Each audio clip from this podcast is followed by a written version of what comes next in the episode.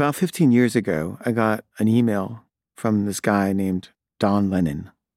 And he said he was writing a song about me and he wanted to know if he could use a clip from one of my movies in the song. And I said, sure. And I didn't hear back from him for a long time. And then one day I got a song in the mail and I played it. It was called Song for Kaveh. And I was so moved by this song. I mean, it was it was haunting. It was kind of brilliant. And it was so touching. And, you know, I, I told him I loved his song and I really wanted to meet him. So the next time I went to New York, I was just passing through the airport. I said, "You want to meet me at the airport uh, on my layover? We can we can hang out." So he did, and we you know he had lunch, and I really liked him a lot, and we we became friends. He's he's a great musician and person, and like he's someone with like real integrity.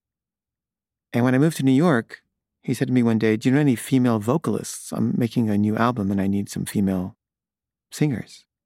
And I said, Well, you know, Mandy has a really good voice and she loves singing.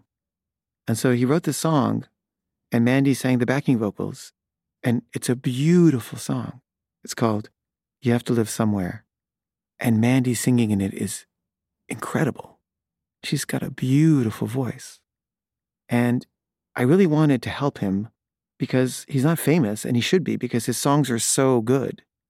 And also, you know, kind of thought Mandy would be pleased too. So I said, you know, the problem with you is that you don't have a good music video.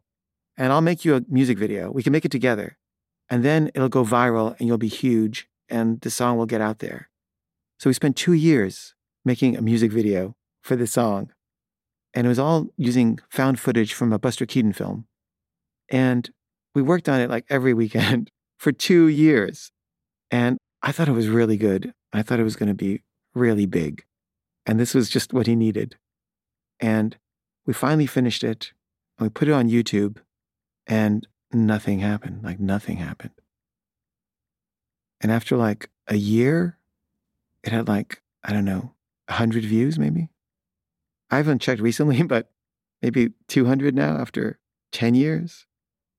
And, you know, he has this very resigned philosophical attitude towards fame and fortune.